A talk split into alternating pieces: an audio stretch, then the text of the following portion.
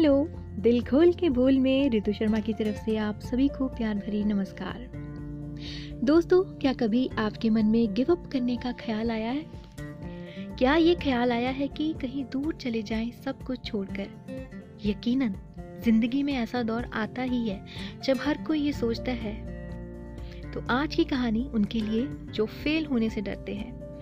मैंने भी ये कहानी चर्चित वेब सीरीज़ एस्पिरेंट पर सुनी तो सोचा आपसे शेयर कर लूँ, क्योंकि अच्छी बातें हमेशा शेयर करनी चाहिए। तो कहानी इस प्रकार है कि एक प्रोफेसर थे जो सिरामिक्स पढ़ाते थे। उन्होंने एक एक्सपेरिमेंट किया, अपनी क्लास को दो ग्रुप में बांट दिया और उन्हें दस दिनों का समय दिया। पहले ग्रुप को उन्होंने ये टास्क दिया कि वो सिर्फ़ एक परफेक्ट मटका बनाए, सिर्फ़ एक। और दूसरे ग्रुप को कहा कि वो जितने हो सके उतने ज़्यादा से ज़्यादा मटके बनाए और क्वालिटी की चिंता बिल्कुल ना करें। दोनों ग्रुप्स लग गए अपने काम पर। दस दिन बाद जब रिजल्ट्स आए तो प्रोफेसर खुद ही हैरान हो गए क्योंकि दूसरे ग्रुप में न सिर्फ़ ज़्यादा मटके बनाए, बल्कि हर मटका परफेक्ट बनाया। सब सोचने लगे, ये कैसे हुआ?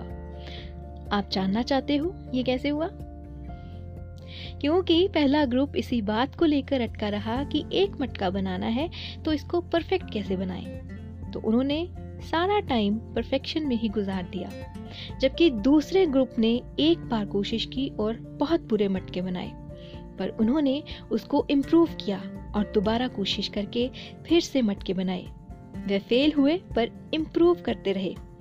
और ऐसे ही अपनी गलतियों से सीखकर उन्होंने शानदार मटके बनाए।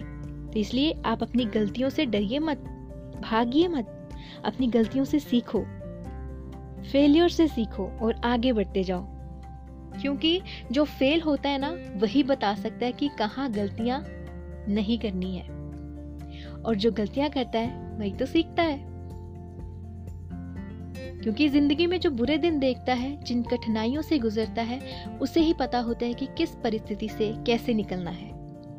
सो गलतियाँ करो और सीखो।